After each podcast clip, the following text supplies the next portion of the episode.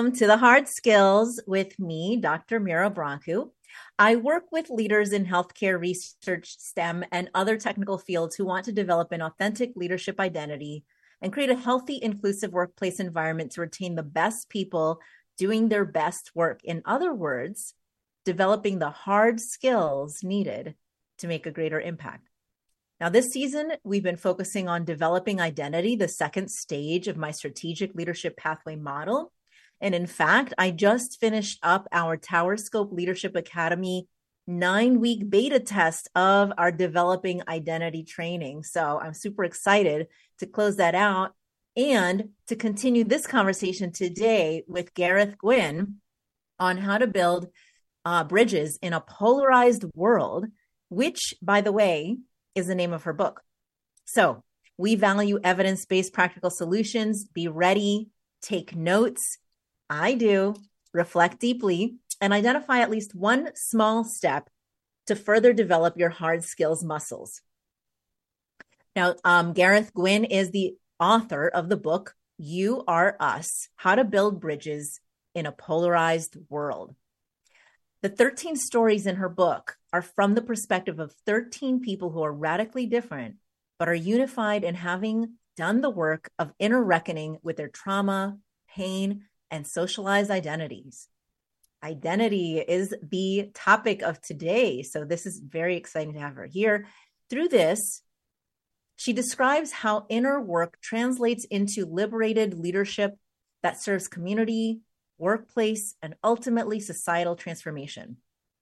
She's also the founder of Let's See Labs, a think tank that is the leading advocate for radical notion that polarity is a creative engine in organizations.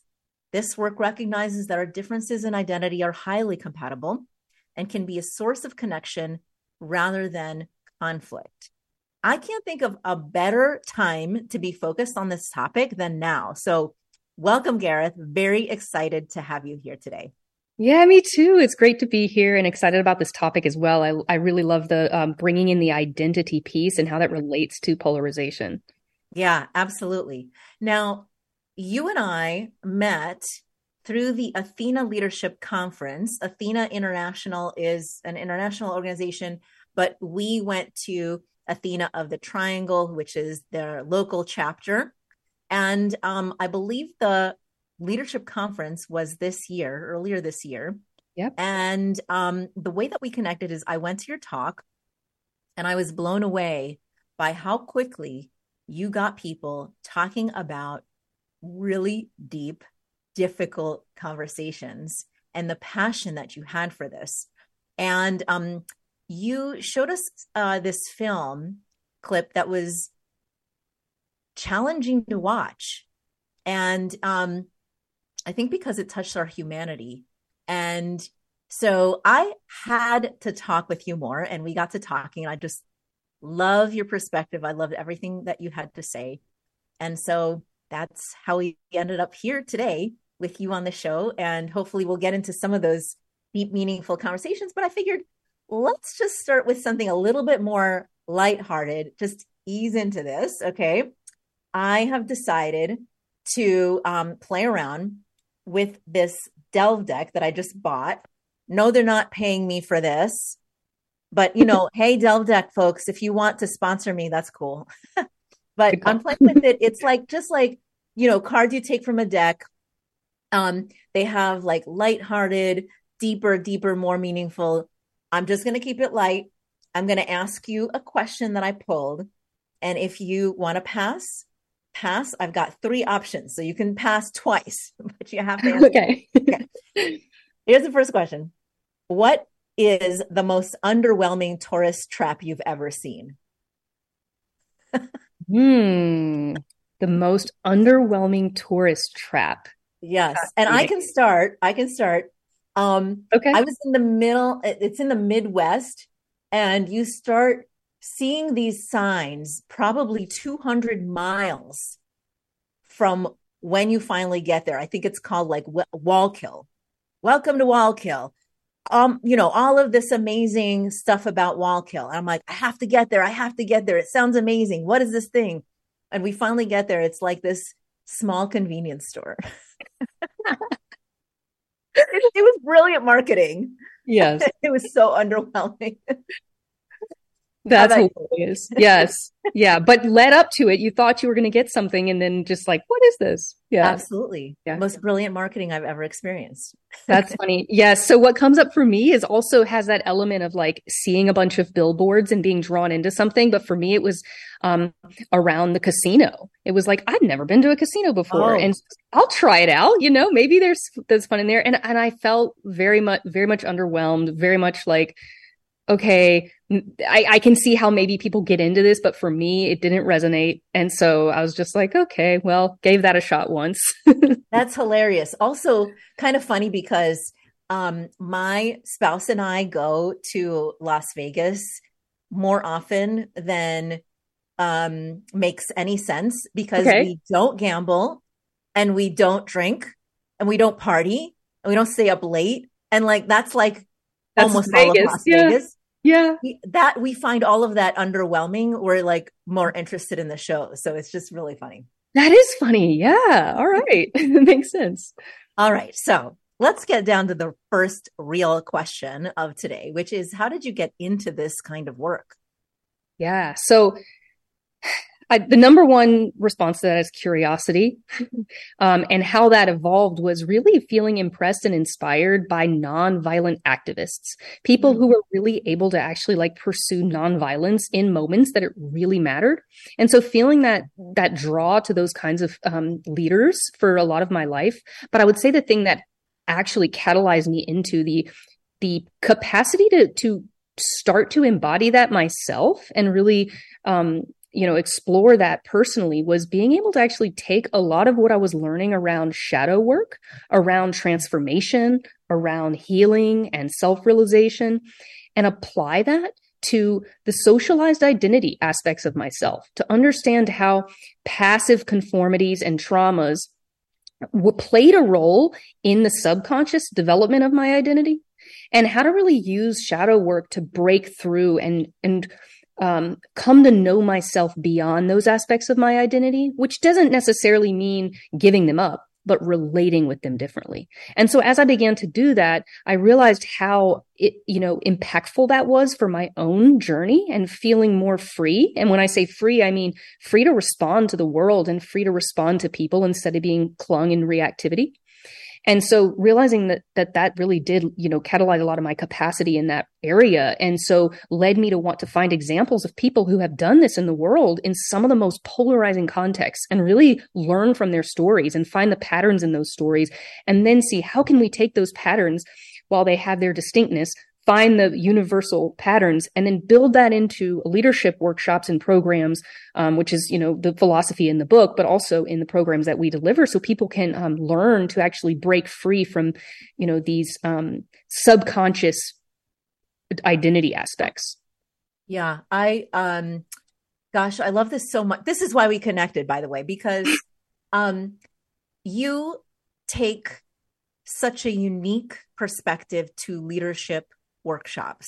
And it's a sort of similar perspective that I take, which is there was something missing that I felt when it came to leadership development, um, and especially for women and marginalized leaders around leadership identity development, because um, the tr- most traditional leadership development programs do not get into how difficult it is to enter into a traditional model of leadership um, and their definitions when it's so different than the messages that you've gotten and how you see yourself.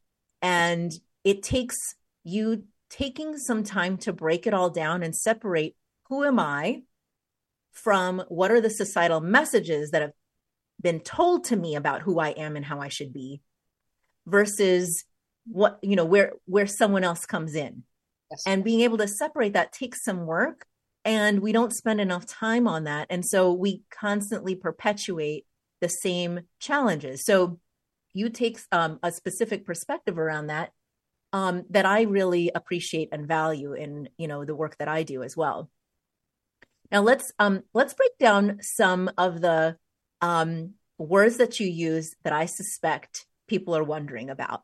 Um, the first thing that you used is shadow work. What is that? Yeah, so it's a term that's kind of thrown around in like the self growth community. But what I mean by that is saying that um, what are the parts of us that we've rejected or that you know we haven't fully accepted or loved and so in relationship dynamics they can show up when we feel triggered we feel defensive we feel reactive and that can be a guidepost to understanding okay which what parts of, of myself are still operating in the shadow that i need to bring into the light and then learn how to love myself more wholly and so as i'm doing that i'm reclaiming my wholeness part by part and so then when the external world brings that same trigger to me I have a, you know the spaciousness to say, hey, I don't have to conform to the external world. I also don't have to react to it. I can still show up and have a boundary. I can show up and, and say yes and no. And, and I have spaciousness to make choice. And so I think as we, um, get curious and, and, you know, find those shadow parts of ourselves, if we have the desire and the will to do that, then it can, um, we're, we're ultimately on a pathway of reclaiming our wholeness. Yeah. And I think that's really important. Um, because if there are parts of ourselves we do not and cannot accept, right? We are more likely to become very defensive, or as some people say, triggered, have um, strong reactions, take it out on other people, take it out on ourselves, sabotage our success, because um, it's something that is so raw mm-hmm. that um, and and we haven't worked through it. Yes. And if we can recognize what that is and accept it as just part of who we are. There's always a shadow side to all of our strengths right? Every even every strength comes with a liability when you overutilize it right? So um, when we can identify what those are and be okay with it you have a lot more agency and control about what to do with it. That there's a lot more control in that right Yes, there there's a lot more agency and I think that another extension of that capacity is inspiring other people. Instead of engaging them back into the battle where you stay trapped in that sort of um, mm-hmm, binary mm-hmm. battle, you actually, you know, people can see new possibility because you've been able to present the spaciousness for new possibility to be there. So I think that's where it can translate into leadership as well in terms of inspiration and living through that through that example. Yeah, and we see that, you know, when we go online and there's um you know somebody we really admire and and look up to you know most of the time um it's not because they have a lot of bravado you know it's because they've demonstrated that they've overcome some yes. kind of adversity or challenge and accepted it and embrace it and then share with others how they did that right and yes. that is really inspirational so absolutely i resonate with that yeah very much so yeah. And, and that we all have the capacity to do that. Yes, absolutely. So, with that said, um, we're nearing an ad break. After the ad break, I'm going to ask you about passive conformities. That's another thing that you brought up that I think people are going to be asking about. So, you're listening to the Hard Skills with me, Dr. Mira Brancu, and our guest, Gareth Gwyn. We air on Tuesdays at 5 p.m. Eastern. If you would like to join our online audience right now, and ask questions, we are here. We're available to respond in real time on YouTube or LinkedIn at talkradio.nyc. And we'll be right back with just a moment with our guest. Are you a conscious co creator? Are you on a quest to raise your vibration and your consciousness? I'm Sam Leibowitz, your conscious consultant, and on my show, The Conscious Consultant Hour Awakening Humanity, we will touch upon all these topics and more. Listen live at our new time on Thursdays at 12 noon Eastern Time. That's The Conscious Consultant Hour Awakening Humanity, Thursdays 12 noon on talkradio.nyc. Are you a high achieving, growth oriented leader? Are you interested in developing your authentic leadership while creating a healthy, inclusive workplace? Hi, I'm Dr. Mira Brancu, host of The Hard Skills on talkradio.nyc at 5 p.m. Eastern on Tuesdays, where we discuss how leaders develop the hard skills needed to make a greater impact. We interview experts, have live coaching, and tackle these challenges. Listen to the hard skills on Tuesday at 5 p.m. Eastern on talkradio.nyc. Are you a business owner? Do you want to be a business owner? Do you work with business owners? Hi, I'm Stephen Fry, your small and medium sized business or SMB guy, and I'm the host of the new show, Always Friday. While I love to have fun on my show, we take those Friday feelings of freedom and clarity to discuss popular topics on the minds of SMBs today. Please join me and my various special guests on Friday at 11 a.m. on talkradio.nyc. You're listening to Talk Radio NYC. Uplift, educate, empower.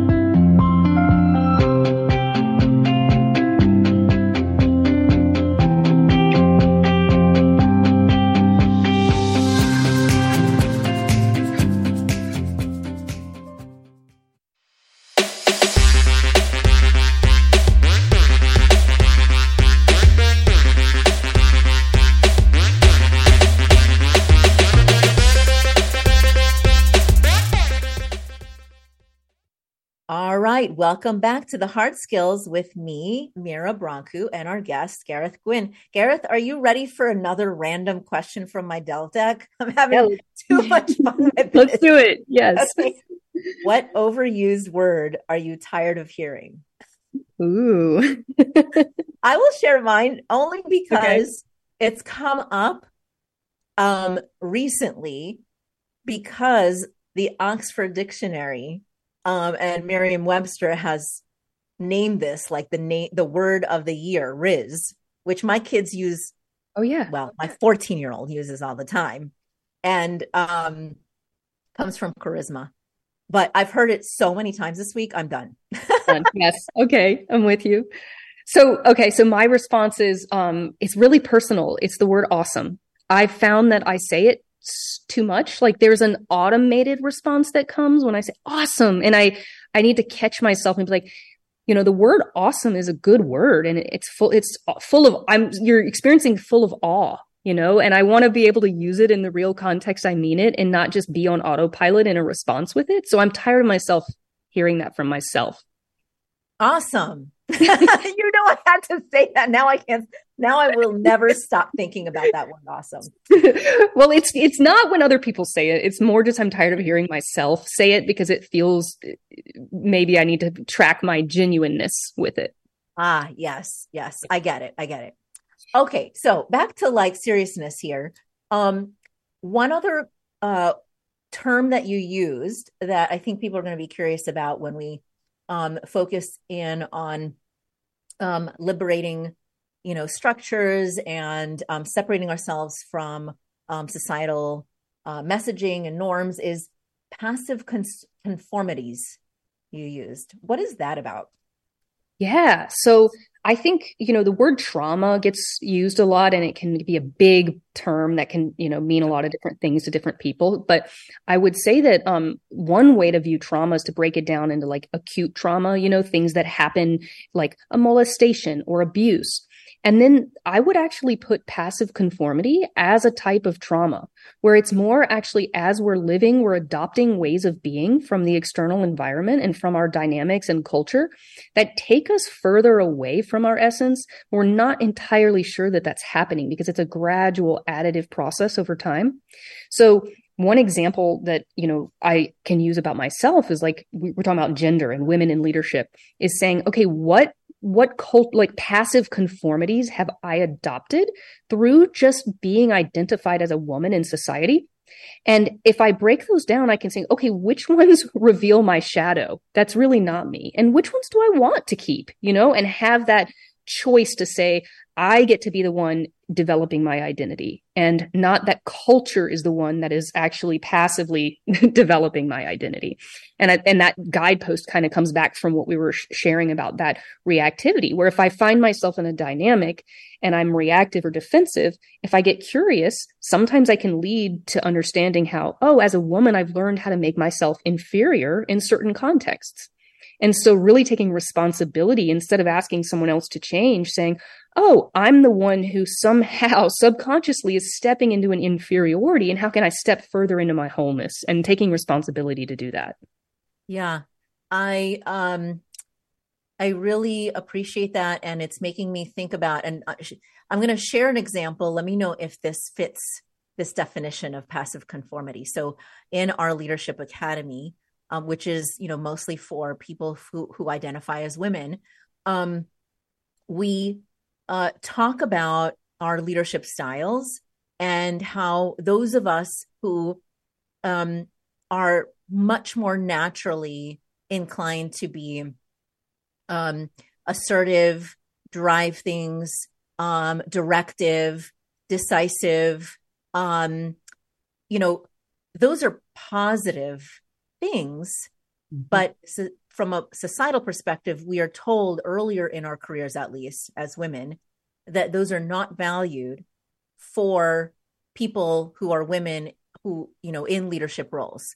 So mm-hmm. instead, what happens is we find ourselves trying to tamp it down so that people don't see us as aggressive or loud or abrasive, right? And unfortunately, that means we lose a part of ourselves and our power because we're trying so hard to tamp down this piece of us that is a very natural, you yeah. know, way of who we are. And once we are able to sort of move into a different space to reclaim that is a piece of me and I'm okay with that. And how do I show up now in that?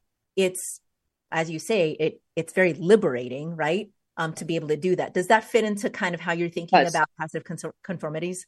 Yes, I think that's a really good example. And it, what's interesting about that is I think that the more that we're able to really, truly, authentically own that expression, the less sort of chaos or, cir- or consequences will emerge. And as we learn to do that, at least in my experience, there are some consequences. It's like, okay, I'm going to learn to be more assertive. And then as I do that, I have to let go of managing other people's reactions, other people's emotions, what they think of me, you know, and free myself from those expectations as well. And maybe there will be some consequences that I don't feel good about, but, but being able to express my full self is still worth it. And over time, I think that those consequences lessen because we're more in, embodied in that expression. But for that short period of time, I do think there can be a little bit of a transition time that, that we have to let go of those external, um, the expectations of how this external world likability and and pleasing people. Yeah, absolutely. Um, you know, it's interesting. I just sent out a newsletter about navigating, identifying, and then navigating emotional labor.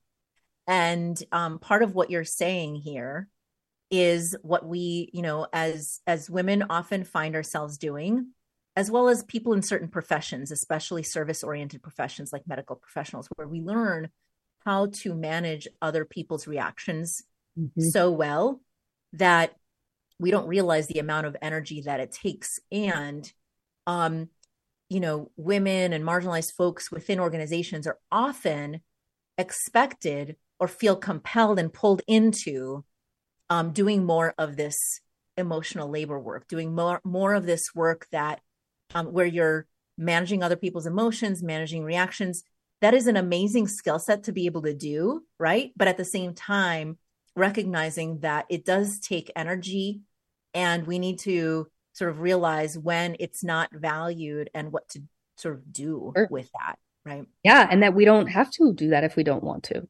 That's right. That's right. So, with all of that, now we've gotten all the definitions, all of the jargon, verbiage on the table, okay? Um when we think about developing leadership identity, how let's let's talk more about this leaning into polarity mm-hmm. as something that is valuable when we're developing our leadership identity say, say a little bit more about that piece yeah so it, it, in the macro sense, it's like we we think of polarization and these two different the, in the cultural wars, right? And different um, groups of people being pitted against each other. And in the microcosm of our bodies, it's like, okay, well, how does polarization present inside of our body? And oftentimes that presentation is in the activation of the central nervous system. It's saying, oh, I detect a threat. Mm-hmm. I need to protect myself. And so if we can regulate our nervous system, like you know then we get that spaciousness to be able to choose and if we can't oftentimes that translates into polarizing leadership instead of non-polarizing leadership And so when we add that up in the aggregate, we get this macro reflection of what's happening inside of ourselves, really that the, the wars of ourselves and trying to, to, um, work through our own emotional experience. And so in terms of um, polar showing up as a non-polarizing leader, or we use the term in our workshop liberated leader, is liberating ourselves from how those triggers control us and from how you know the identity uh, is a great place to to point us to the guidepost of where we might be stuck um, our identity facets. But ultimately it's really just anywhere we feel we're giving our power away to something we call an enemy to something we blame someone else we judge someone else and so we get vulnerable to collapsing into polarization when we're giving our internal power away and as- assuming that the world, the external world needs to change in order for us to feel okay. And so it's really difficult. um, and, and in, I think one thing that's particularly important to, to say around this too is that we do need an environmental context where we have the space to be able to regulate our nervous system. Um, and being in a war zone where we're just you know there's just so much stimulation of the nervous system we may not have the capacity to be able to do that so um, if we can to find spaces where we can build that um, and learn to relate with our emotions in a way that we don't collapse into polarization yeah so um it sounds like um what you're saying is if first we can identify when we're um, triggered or reacting um, to something where um, it feels threatening, but maybe it's not threatening, right? In in reality, but we're ha- we're having some reaction that it feels threatening. If we don't recognize that we're doing it, we're more likely to become a polarizing leader or non-liberated. If we can identify and do something with that and regulate a little bit um, those emotions, those reactions, um, we can better be able to navigate um, really stressful, um, you know, really sort of um, threatening feeling situations. Is that right? That's accurate. And whether it is a real threat or a perceived threat, either way, if we're able to do this, we still have more agency to show up and attend to the real threat or to to realize there just was a perceived threat and there's no problem. So either way, it serves that leadership. Yeah, absolutely. Now, um, folks, this sounds easy. it is not easy to do this, right, yes. Gareth? It's not easy, and that re- that reminds me of the video um, of the Palestinian that we we connected around, and how he did that in the middle of a situation that was incredibly hard to imagine being able to relate that way, you know? And so um, it's inspiring to see people do it to know that it's possible because it's rare. Yeah, absolutely. So that's a great place to um, uh, stop for an ad break. And when we come back, let's find out about that film clip that we keep referring to and what this Palestinian was able to do in that situation and um, why it's so inspiring, but such a challenging mm-hmm. situation. Mm-hmm. So uh, as a reminder, you're listening to the Hard Skills with me, Dr. Mira Brancu, and our guest, Gareth Gwyn. We air on Tuesdays at 5 p.m. Please feel free to leave us any question or comment online right now. We are live at talkradio.nyc at YouTube or LinkedIn, and be, we'll be right back with our guest in just a moment. Hey, everybody, it's Tommy D, the nonprofit sector connector, coming at you from my attic. Each week here on talkradio.nyc, I host the program Philanthropy in Focus. Nonprofits impact us each and every day, and it's my focus to help them amplify their message and tell their story. Listen each week at 10 a.m. Eastern Standard Time until 11 a.m. Eastern Standard Time, right here on talkradio.nyc. What really drives success in business? Introducing Intangify, the show that explores the intangible assets that create value and growth. I'm Matthew Asbell, your host and an attorney focused on innovation. Join me Fridays at noon Eastern to discover how innovation, culture, and other intangibles shape thriving companies from startups to established businesses. We'll share strategies to unleash your business's true potential. Tune in live on talkradio.nyc Fridays at noon Eastern and intangify your business today. In a post COVID world, you may have many unanswered questions regarding your health. Are you looking to live a healthier lifestyle? Do you have a desire to learn more about mental health and enhance your quality of life? Or do you just want to participate in self understanding and awareness? I'm Frank R. Harrison, host of Frank About Health, and each Thursday I will tackle these questions and work to enlighten you. Tune in every Thursday at 5 p.m. on talkradio.nyc, and I will be frank about health to advocate for all of us. You're listening to Talk Radio NYC at www.talkradio.nyc. Now broadcasting 24 hours a day.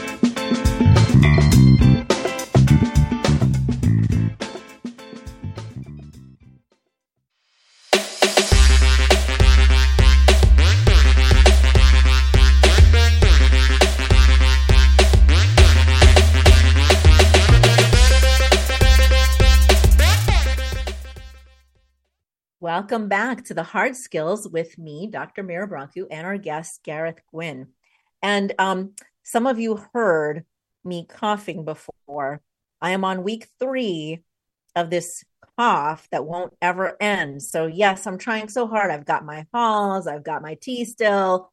I'm doing my best, but you will probably hear me still coughing and grumbling and things like that. Anyway, welcome back. So, um, Gareth, yes, the um, film clip that you showed, I had um, an, a really sort of interesting, you know, strong reaction to. Um, it was a good reaction, you know, um, thought provoking. Share a little bit about this um, among the, the many film, film clips you had. Um, share a little bit about this one and what it portrayed.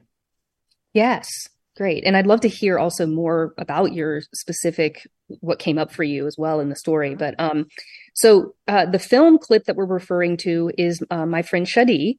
And uh, Shadi is Palestinian. And through an interview with him, um, we put together like a very short video clip about his transformation journey and how he learned to remove himself from the victim oppressor duality and really uh, see his identity as a human. And part of his story talks about how growing up in the West Bank, he was just constantly um, around violence and around threats, and his nervous system, and he, he was um, always activated, and he was feeling a lot of anger. So anger was a big part of his um, childhood growing up, and fear as well. Um, and so he talks about one time he came to an intersection where there was um, an encounter of three different people, one of them including an Israeli with a, you know, an armed Israeli with a gun. And he, Shadi's intention was to help a woman cross the road, but there was misunderstandings once the Israeli saw and recognized he was Palestinian. So all of a sudden, in what would have been just a normal um, situation of him to help a woman cross the road became amplified into this identity crisis where it, it transformed into the, um, you know, the potential of violence to erupt.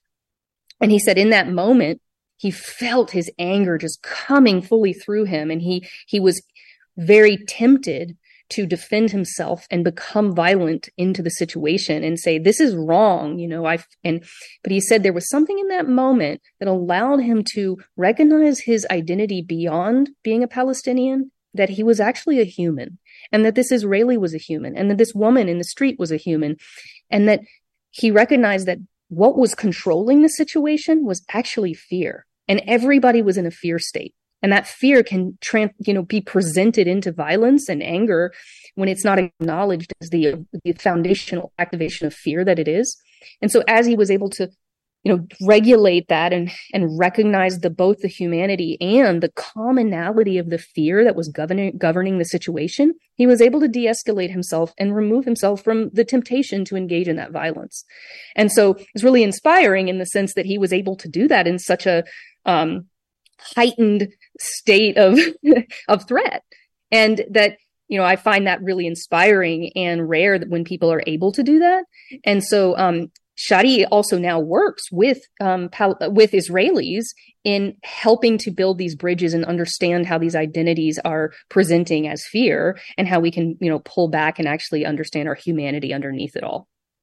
Amazing, yeah, it's really um, it's really inspiring. It's really powerful, um, you know, I think that the thing that um that came up for me is the empathy that I felt for him um in that moment, trying to sort of work through all of that.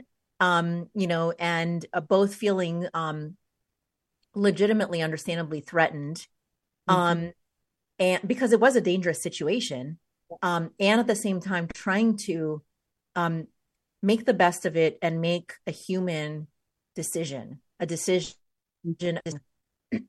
careful and thoughtful about other people and you know how how rare that happens. And you know um you know on a personal level i am um a jewish person who has family in israel. And i also have a lot of good friends and colleagues who are both palestinian and muslim. And because i grew up with a really close friend who was muslim i have a deeper more special understanding and relationship with people who are Muslim. And I feel like we have a lot more in common than there are differences between people who are Jewish and people who are Muslim in those faith systems and how we sort of um, focus on the good and peace, you know, and um, mm-hmm. and yet we're constantly receiving messages that these groups of people should be against each other for one reason or another and sometimes to the point where um you know i want to lean into the discussion of like you know um um our humanity and yet sometimes people don't want to go there you know yeah. some people um get upset um when you want to have those kinds of conversations right so um what i'm curious about is for leaders who are in this situation, right? Like here, here are people in, let's say, official leadership capacities within organizations. And, you know, they're constantly trying to figure out how to respond to these national and international crises, you know, and um, to to sort of be able to bring people together within their organizations and especially if you're like in a global company you have, hmm. sometimes have people who work in those areas that are fighting against each other. You, you might have a branch in the Ukraine and another in Russia, for example, or whatever, right? So um, you're always thinking, what do I say? Do I say anything? And many leaders want to stay silent and or they find that when they're not silent and they want to say something, sometimes it can be polarizing depending on what they say. Um, a lot of times, though, leaders are humans too, and they're working and processing through their own reactions, like trying to make sense of it for themselves before trying to know how to respond. So I'm curious if you have any frameworks um, about how leaders can be thinking about approaching these conversations and bringing people together. Yeah, definitely. So this is at the heart of what our leadership development programs offer at Let's See Labs, which is amazing. So we, and one of the things we really focus on and why we look at storytelling is, is sharing how, what are the stories we're, we're, de- we're, what are the stories we're creating about other people? What are the stories we're creating about ourselves? And how are those stories perpetuating the us versus them duality? And if we're willing to examine those storylines and those narratives, we get the shadow work. We get these these places we can go and then, you know, find out where we as a as an individual can pursue our own healing journey to then show up in non-polarizing leadership. But we also get to be able to start to look at vocabulary and the ways in which we're perceiving and intaking reality and taking responsibility for that. And so I think ultimately um, we we look at how at an individual level that's where we have the the the place where we can make change and then that raises the probability that as we continue to do that on our journey we're showing up differently and exemplifying that behavior which increases the probability that invites someone in to that different paradigm, that different view, that different story that we're telling of the world. So as you said, yeah, we're constantly getting these messages that are pitting us against each other. If we say, whoa, you know, wait a second, come back. What's the storyline at play here? and we take responsibility to, to expand upon that story. And instead of being in mutually exclusive narratives, we can see how there are many coexisting narratives can happen at the same time. Um, we can begin to change the languaging and the narratives around the culture and the environment in which we're embedded, in which we exist. Um, and I think to your point, that does take that individual leader pursuing their own um, transformation in alignment with that as well. Yeah. So, can you give us an example of what this looks like for a leader to go through this journey from start to finish? Um, you know it could be like three three year program what does it look like or just um, from what you've seen the people you've coached the people that you've um, consulted with um, what where do they start? What are what is their thinking? What what do they usually say? And what does it look like um, as you see them moving into this kind of new space? Mm-hmm, mm-hmm. yeah so so everyone's you know story is so incredibly distinct. So what we try to do is maintain the paradox that everybody's story is different and we have these universal patterns. So we really want to emphasize both of those. But when you start to look at the universal patterns of, of leaders going through these journeys, um, it usually does start with resistance. Usually that is a really good sign. And so that's why, you know, in the, when we talk about leaning into polarization, it's saying leaning into where we're called into a polarity and collapsing into that and saying, Oh, I'm feeling a lot of resistance to what's being presented. Mm. And so we mm. create a lot of space for the resistance to be invited and actually a good sign that we're getting to territory that has not been explored. And once we are able to, you know, work with that resistance, then we can get into like the specifics of individual stories and where people are clinging to different parts of their identity and subconsciously trying to defend it. Um, so we kind of can work through individual stories and triggers and things like that. And then we really also, um, one thing that's super important in the pattern is the learning how to feel, learning how to grieve, learning how to be willing to feel something instead of resist that feeling. And so we really focus on just, you know, it's, it, it seems simple to say learn how to feel, but it can be really elusive. So we really try to like bring exercises around what does that even mean and how can we invite people into that? And once people are doing that, there's a there there tends to be a lot of humility. A lot of that empathy and humility start to emerge where oh, I'm starting to see how previously I was in such tunnel vision and now that my my body is opening to feeling the stories of other people's realities, there, there can be a sense of shame. Oh, I'm I'm shamed that that I previously didn't see this. And so we we love we you know that that experience of humility and shame. We try to work with that and process those emotions. Um, and ultimately, there's that access to that love, that universal capacity to see that you know we're all that human, the human humanity beyond what it is we were previously blaming or judging or defending. So those are some of the patterns that we see happen. And through that, like I said, one of the tools we work with is understanding storytelling and narratives that are driving the fundamental belief systems that govern our reality. Yeah. Um, it sounds like, first of all, this takes a lot of vulnerability.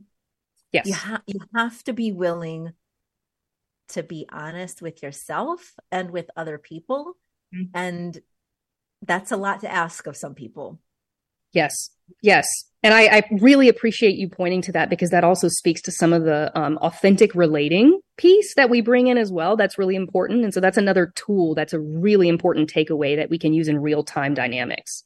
Yeah, yeah. So I have a million questions, but we're going to go into an ad break first, and then I'll ask my million questions. Great. You're listening to the Hard Skills with me, Dr. Mira Brancu, and our guest, Gareth Gwyn. We'll be right back after these messages. Are you a high achieving, growth oriented leader? Are you interested in developing your authentic leadership while creating a healthy, inclusive workplace? Hi, I'm Dr. Mira Brancu, host of The Hard Skills on talkradio.nyc at 5 p.m. Eastern on Tuesdays, where we discuss how leaders develop the hard skills needed to make a greater impact. We interview experts, have live coaching, and tackle these challenges. Listen to the hard skills on Tuesday at 5 p.m. Eastern on talkradio.nyc. Hey, everybody, it's Tommy D, the nonprofit sector connector, coming at you from my attic. Each week here on talkradio.nyc, I host the program Philanthropy in Focus. Nonprofits impact us each and every day, and it's my focus to help them amplify their message and tell their story. Listen each week at 10 a.m. Eastern Standard Time until 11 a.m. Eastern Standard Time, right here on talkradio.nyc. Are you a business owner? Do you want to be a business owner? Do you work with business owners? Hi, I'm Stephen Fry, your small and medium sized business or SMB guy, and I'm the host of the new show, Always Friday. While I love to have fun on my show, we take those Friday feelings of freedom and clarity to discuss popular topics on the minds of SMBs today.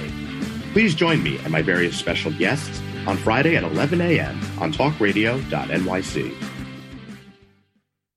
You're listening to Talk Radio NYC at www.talkradio.nyc. Now broadcasting 24 hours a day.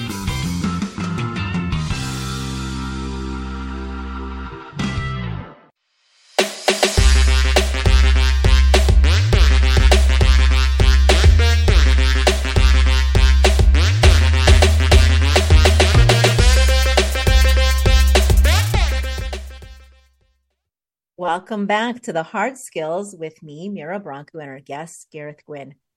I have a million questions, and I have literally like two or three minutes to extract all of your knowledge. So let's get to it. So you were talking about um, some um, universal experiences when people go through this work. Mm-hmm. Uh, resistance makes sense.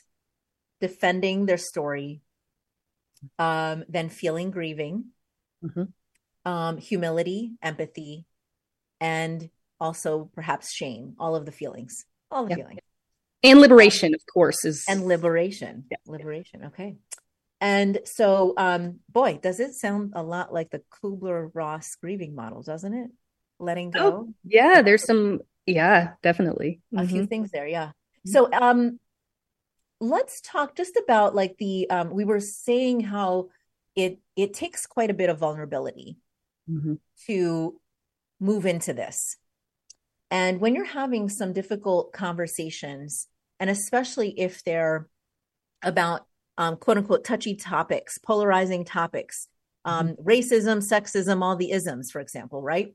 Um, what um, h- how do people who have already been in positions of vulnerability most of their lives like people from marginalized backgrounds right who have already faced racism and um you know all the isms right? Um and they've learned how to protect themselves smartly so right? Um to now lean into these conversations in a different way and still allow themselves to be vulnerable but perhaps in a different way. I'm wondering what your thoughts are on that. Yeah.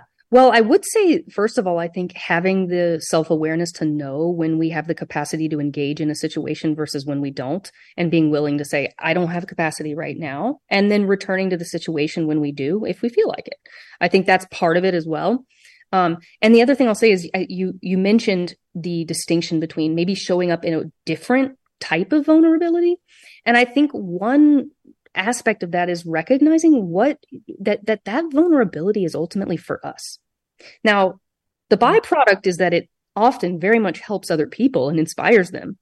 But the liberation and the the vulnerability and, and our capacity to and, and expression of that is for our own freedom. It's for our own full expression of living a life where we have more access to expression and joy and so maybe just shifting that kind of where's the motivation coming from? And if it's the kind of vulnerability where we're really facing a new part of ourselves and, and on our growth edge, most often we do feel a sense of um, energy. It becomes energizing and not exhausting. So I think that's one way to maybe begin to tell as an indicator it, what kind of vulnerability we're in. If we're in the exhaust, exhausting side of it, maybe it's not quite on that liberatory vulnerability and it's more in the um, reactive piece. Um, yes i really am resonating um, with this idea that it's in service to yourself mhm. and your desire for that feeling of liberation or letting go of things that have been unhelpful and harmful mm-hmm. you know, in the past to you, but it's in service to self because going back to the emotional labor, it's when we're trying to, you yes. know, be vulnerable for other people, but it's not in service to ourselves necessarily. That's when it gets exhausting and we get resentful, you know? Yes. yes. And, and, and makes sense. Now, well um. Mm-hmm. One last question. Um, when people start feeling the feelings, right? The, the feelings that they did not want to feel, right? Um, and that's not humility and empathy, which usually feels okay, but the shame feels bad. And the shame causes people to go back to resistance, doesn't it? So I'm mm-hmm. wondering, like, what, how do you keep people from going right back to their mm-hmm. usual, no, I'm going to shut this down. This feels really bad. I yeah, feel like yeah. a bad person, you know, or that kind of thing. So this is one reason why we do this work in community.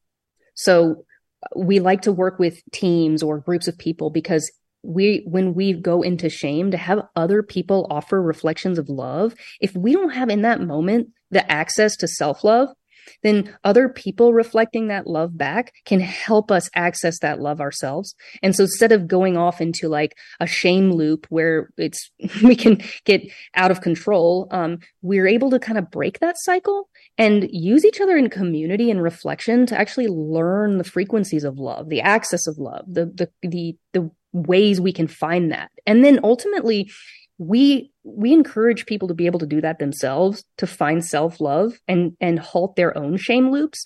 But that journey often does need community support.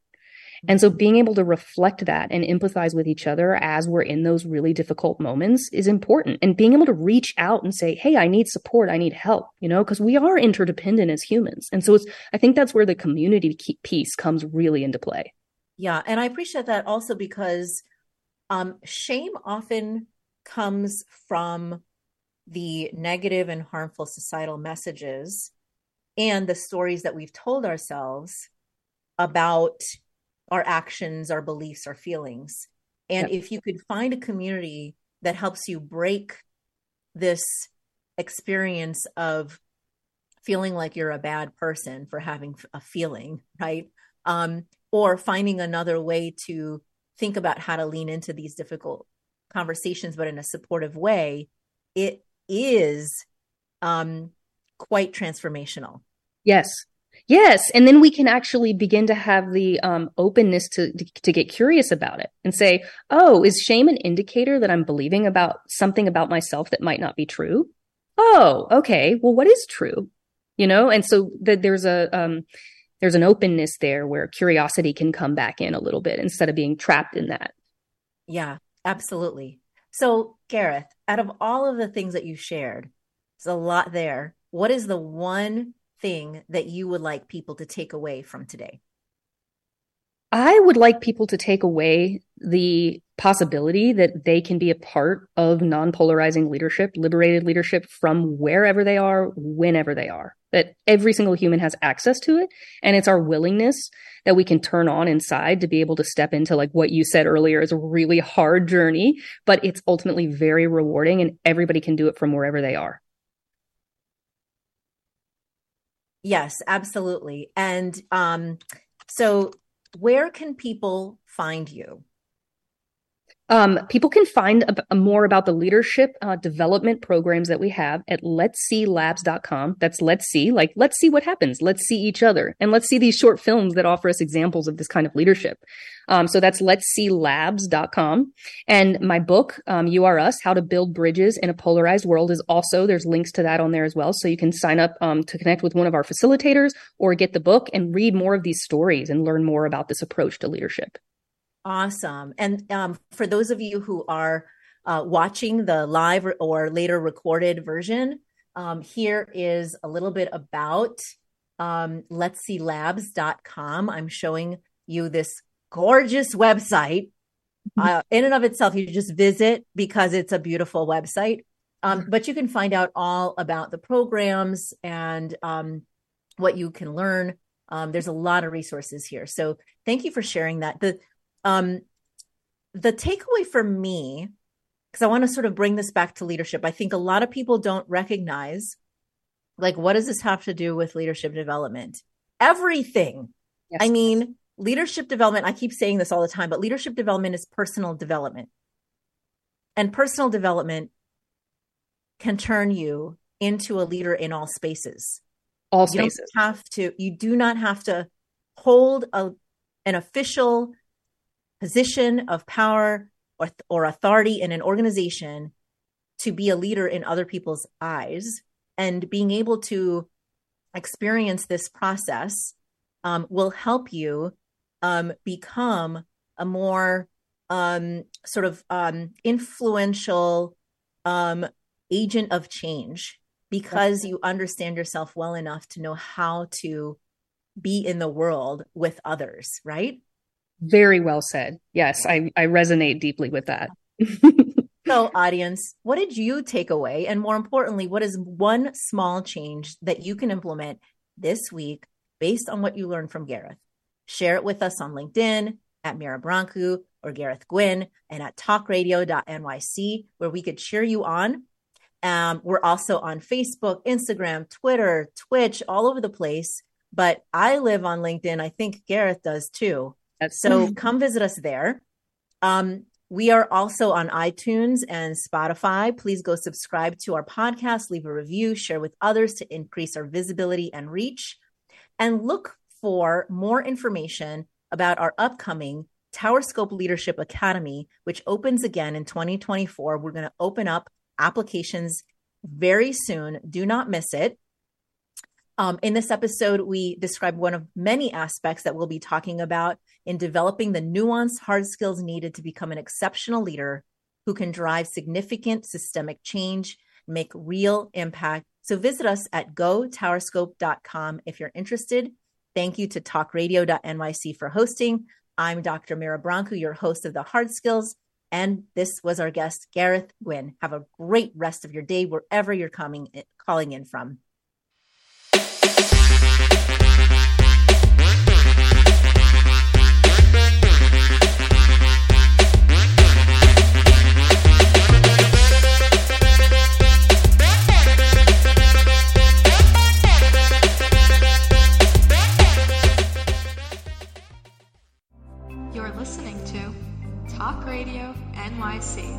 Uplift, educate, empower.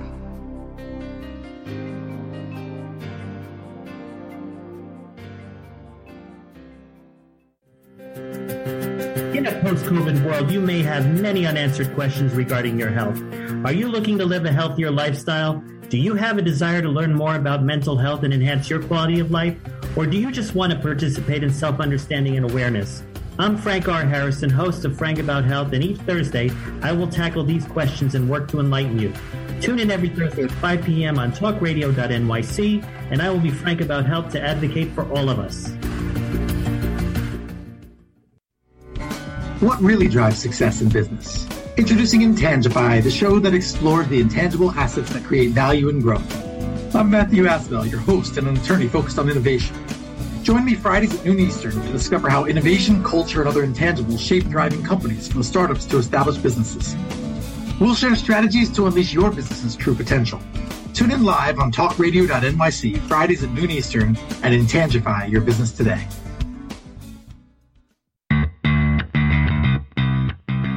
Are you a business owner? Do you want to be a business owner? Do you work with business owners? Hi, I'm Stephen Fry, your small and medium sized business or SMB guy and I'm the host of the new show, Always Friday.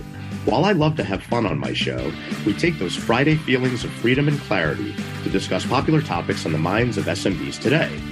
Please join me and my various special guests on Friday at 11 a.m. on talkradio.nyc. you a conscious co creator? Are you on a quest to raise your vibration and your consciousness?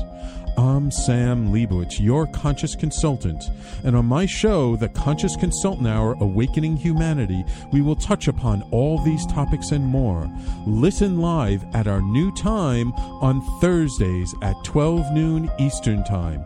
That's The Conscious Consultant Hour Awakening Humanity, Thursdays 12 noon on talkradio.nyc. Are you a high achieving, growth oriented leader? Are you interested in developing your authentic leadership while creating a healthy, inclusive workplace? Hi, I'm Dr. Mira Brancu, host of The Hard Skills on talkradio.nyc at 5 p.m. Eastern on Tuesdays, where we discuss how leaders develop the hard skills needed to make a greater impact. We interview experts, have live coaching, and tackle these challenges. Listen to The Hard Skills on Tuesday at 5 p.m. Eastern on talkradio.nyc. You're listening to Talk Radio NYC. Uplift, educate, empower.